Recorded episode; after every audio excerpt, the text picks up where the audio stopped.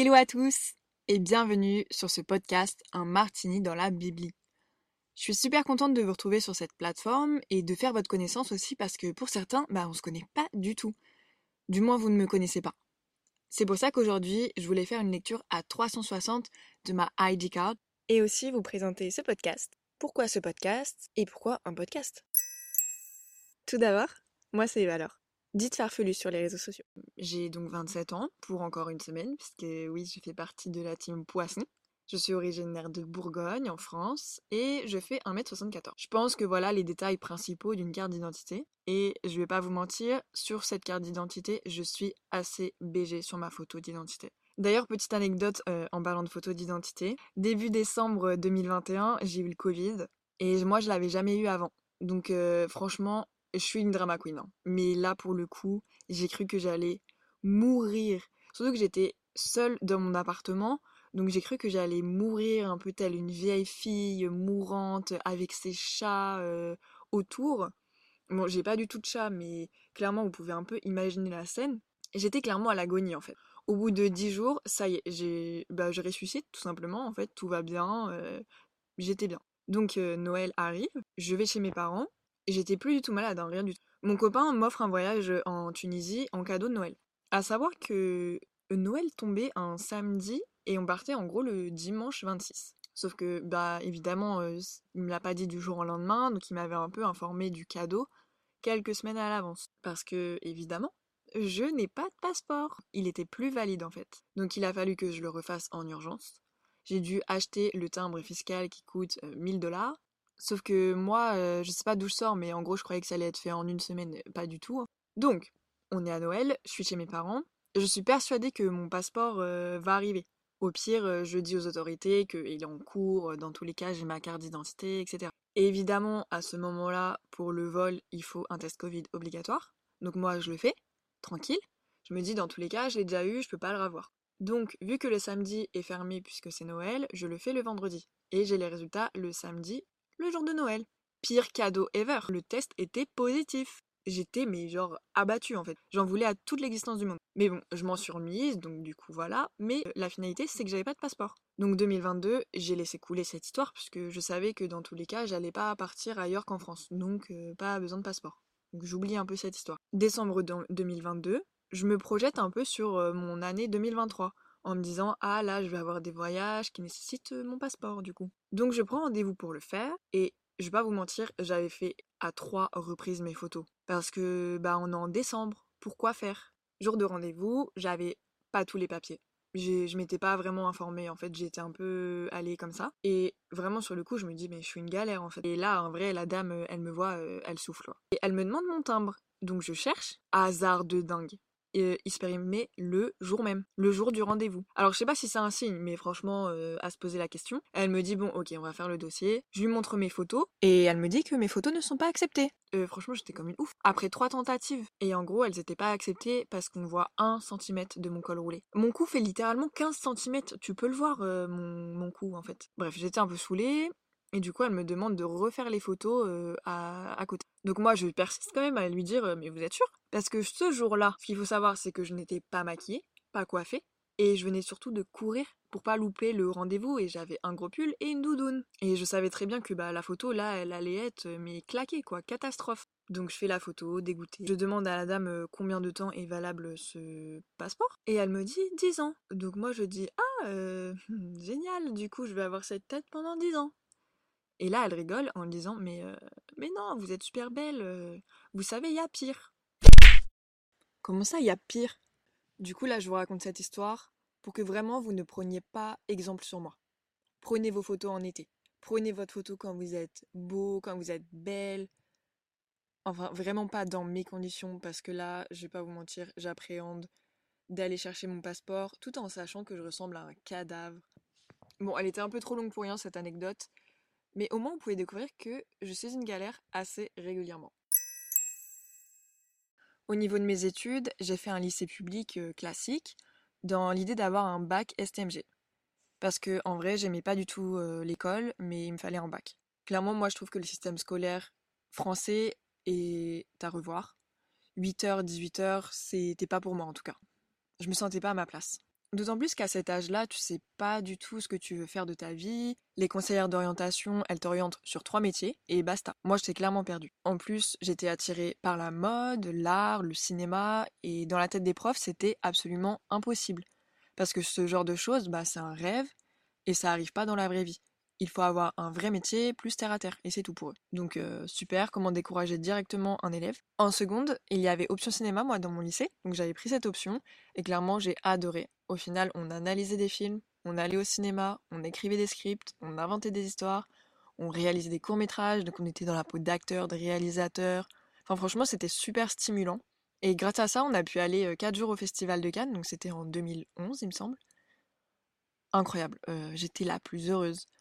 J'ai monté les marches du tapis rouge et je me souviens que c'était pour aller voir un film en avant-première. C'était We Need to Talk About Kevin, avec pour rôle principal Tilda Swinton, qui était d'ailleurs assez juste devant moi. Euh, j'en revenais pas. C'était incroyable pour moi. En plus, elle est super jolie comme femme. Et honnêtement, je recommande énormément ce film parce qu'il m'a vraiment marqué pour le coup.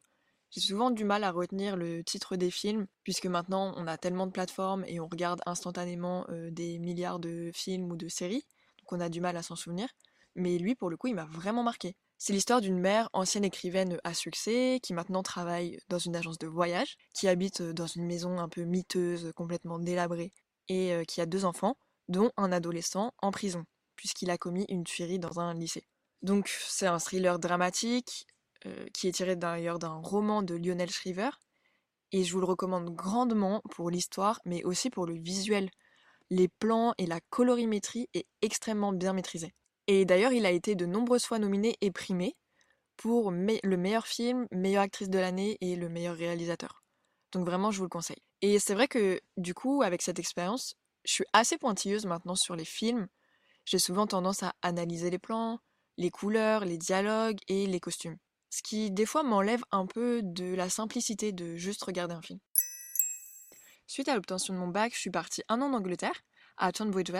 C'est une ville assez riche, familiale, qui peut s'apparenter presque à Neuilly, en région parisienne. Donc à ce moment-là, j'ai 19 ans. Je pars euh, faire jeune fille au père dans une famille franco-anglaise avec trois enfants. Plus simplement, je me retrouve à partir de chez mes parents pour devenir une daronne avec trois enfants de 11, 7 et 5 ans, qui en plus ne comprennent pas qu'on doit me parler en anglais, puisqu'évidemment ils sont bilingues depuis petit, et que je suis française. Donc on doit automatiquement me parler en français. Franchement, c'est une expérience extrêmement enrichissante, mais extrêmement difficile, surtout quand tu quittes un peu le cocon familial. Donc je suis restée là-bas un an. Donc je suis restée là-bas un an. J'ai énormément pris en maturité euh, bah, suite à ça, parce que j'ai dû m'adapter à vivre euh, chez d'autres gens. Bah, avec d'autres gens, sous leur toit, sous leurs euh, règles. C'est très différent quand même surtout quand c'est une autre culture. Mais j'étais aussi dans le quotidien de trois enfants non-stop. Et c'est assez délicat quand ce n'est pas tes enfants. Ils n'ont pas la même éducation, pas les mêmes manières de vivre. Euh, surtout en Angleterre parce que, de manière générale, l'enfant est roi. Donc tu dois rien leur refuser. Et ça, c'est un peu compliqué, surtout à cet âge-là. Mais bon, grâce à ça, je suis bilingue. Et cette année de pause, entre guillemets, ça m'a permis de choisir ce que je voulais faire de ma vie et moi, je veux faire de la mode. Septembre 2015, j'arrive à Paris. Mon dossier d'inscription a été accepté, donc je fais ma rentrée au Studio Berceau, une grande école de mode qui se situe dans le 10e arrondissement. Cette école est dirigée depuis 1954 par Marie Ruki. Petite par la taille, mais grande dame. Alors moi c'est bien, j'aime la mode, mais j'y connais rien à part ça. Donc je vais pas mentir, c'était assez dur. Parce que j'ai 20 ans, que je découvre Paris, mais je découvre aussi qu'il va falloir bosser. Chose que je rappelle, je faisais pas trop avant à l'école. Et là, il va falloir travailler dans un rythme effréné. Parce que j'ai quelques lacunes, mais, mais certains avant ont fait des écoles, des prépas, ou tout simplement ont des connaissances que moi je n'ai pas. Donc là, vraiment, j'ai eu des up and down. Parce que oui, en fait, on n'en parle pas assez, mais les études supérieures, c'est difficile. Et j'avais pas mal de pression que moi-même je me mettais je voulais pas décevoir mon entourage, mes parents, mais moi-même aussi. Parce que je voulais me prouver que je pouvais y arriver, que j'étais faite pour ça. Parce que je me voyais vraiment nulle part ailleurs pour le coup. Donc après des jours et des nuits de travail, j'ai réussi. J'ai fini diplômée de cette formation. Et ça y est, j'étais styliste. Franchement, j'arrivais pas à y croire, parce qu'on était quand même 60 élèves au début et on a fini 20 à être diplômés. Et moi, je faisais partie de ces gens. Je m'étais donc pas trompée de voix. Suite à ça, j'ai fait quelques stages dans des maisons de luxe, mais je me rends vite compte que, finalement, je veux retourner à l'école. Parce que je voulais me spécialiser dans la maille, dans le tricot.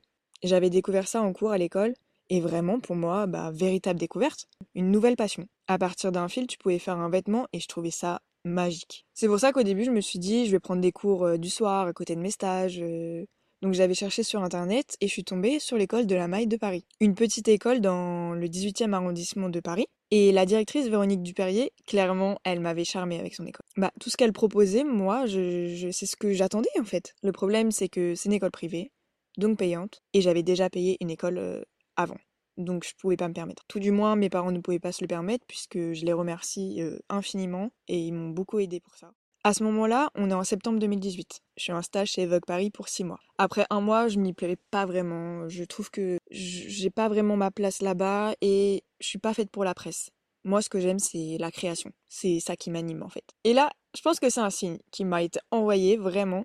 Et vous allez me dire, euh, elle voit des signes tout le temps partout? Oui. Je reçois un SMS de Véronique, donc la directrice de l'école de la maille, me demandant s'il était toujours intéressé par l'école, mais que la rentrée scolaire avait commencé depuis trois jours. Alors oui, bien sûr, moi je suis toujours intéressée par cette école, elle est super excitante. Mais je suis déjà engagée quelque part, euh, c'est compliqué, je, je peux pas. Donc je lui explique. Et à ce moment précis, je m'en souviens encore, il a vraiment marqué ma vie. Donc à ce moment, il est 18h, je suis dans le bus, je viens de quitter mon stage pour rentrer chez moi. Véronique m'appelle pour me poser une question qui, à ce moment-là, a totalement remis ma vie en question. Elle me dit donc, si tu n'es pas heureuse dans ce que tu fais, pourquoi ne pas le quitter?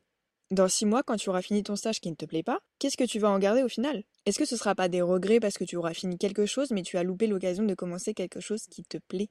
Et là, vraiment, j'étais déboussolée. Parce que jamais avant, je me serais posé cette question. Je me suis dit, bah, je, je peux pas, euh, je suis engagée quelque part, je dois continuer. Alors, on pourrait peut-être se dire qu'elle m'a fait un petit tour de sorcellerie, mais en fait, elle avait totalement raison. Parce qu'elle avait un point de vue extérieur sur ma vie, donc elle allait juste au principal, au but. Et après cet appel, j'ai envoyé un message. Et le lendemain, j'ai fait ma rentrée à l'école de la maille et j'ai commencé mon master. Et depuis ce jour, c'est avec ce mindset-là que j'avance. Je le dirai jamais assez, mais la remise en question, c'est clairement ce qui va vous faire avancer. Sans ça, vous allez stagner. Et moi, c'est comme ça que j'avance. Et grâce à cette école, j'ai découvert un métier de A à Z. Franchement, c'était la meilleure façon d'apprendre. Carrément, pour vous dire, il y avait plus de professeurs que d'élèves. On était quatre élèves. C'est un peu comme un cours particulier et c'est incroyable. C'est trop bien pour apprendre. Mais à la fois, c'était une école de mode, puisqu'on apprenait vraiment à créer un vêtement, comment développer un vêtement, donc en maille. Mais c'était aussi une école d'art, parce qu'on avait des cours d'architecture, histoire de l'architecture, histoire du design, des cours de littérature aussi, des cours avec un journaliste, des moments dédiés un peu pour notre création qui était totalement libre à 100%. Et ça, c'est génial, puisque toutes les écoles de mode ne proposent pas ça. D'autant plus que cette école a de fortes valeurs éthiques, que ce soit écologique, humaine, ça ressort vraiment de cette formation. Parce que au-delà de cette formation en elle-même, par exemple, on faisait des ateliers de tricot main avec des associations. Parce que le, tricot, c'est avant tout un échange. Donc moi, avec euh, mes camarades, on a animé un atelier dans une association de réfugiés politiques, par exemple. Euh, comment vous dire qu'après ça, bah, tu te fais tout petit. Et que finalement, ta vie, elle est pas si compliquée que ce que tu penses. Donc extrêmement formateur. Et aussi, c'est pas mal pour te remettre un peu les pieds sur terre, surtout dans le milieu de la mode. Donc le diplôme, ça a été un peu plus compliqué parce que c'était l'année du Covid, donc en 2020. Et évidemment, quand tu crées des vêtements, bah, tu as besoin d'être sur place, d'être entouré d'une équipe. Et là, en l'occurrence, c'était de tes professeurs ou de tes camarades parce que tu as toujours besoin de l'avis de quelqu'un. Et j'avais été sélectionnée dans un concours. J'étais finaliste pour le concours Pitti Filati qui se déroule à Florence en Italie. Euh, j'étais carrément impressionnée et honorée puisqu'il y a très peu de personnes qui sont sélectionnées. Donc j'ai dû faire tout en même temps. Euh, c'était pas facile, mais je l'ai fait, j'ai consacré pas mal d'heures. Et au final, j'ai fini par être diplômée aussi. Depuis novembre 2020, j'ai enchaîné stages, euh, des jobs dans différentes maisons de luxe. Donc par exemple, j'ai été chez Acne Studio, chez Nina Ricci, Sonia Reikel et encore d'autres. Donc vous l'aurez compris, je suis designer de mode spécialisé dans la maille. Un martini dans la Bibli, c'est simplement ouvrir un livre pour découvrir une histoire, un sujet, un univers, mais tout en étant assez relax avec votre cocktail. C'est vraiment le cocktail le plus chic. Il est esthétique comme cocktail.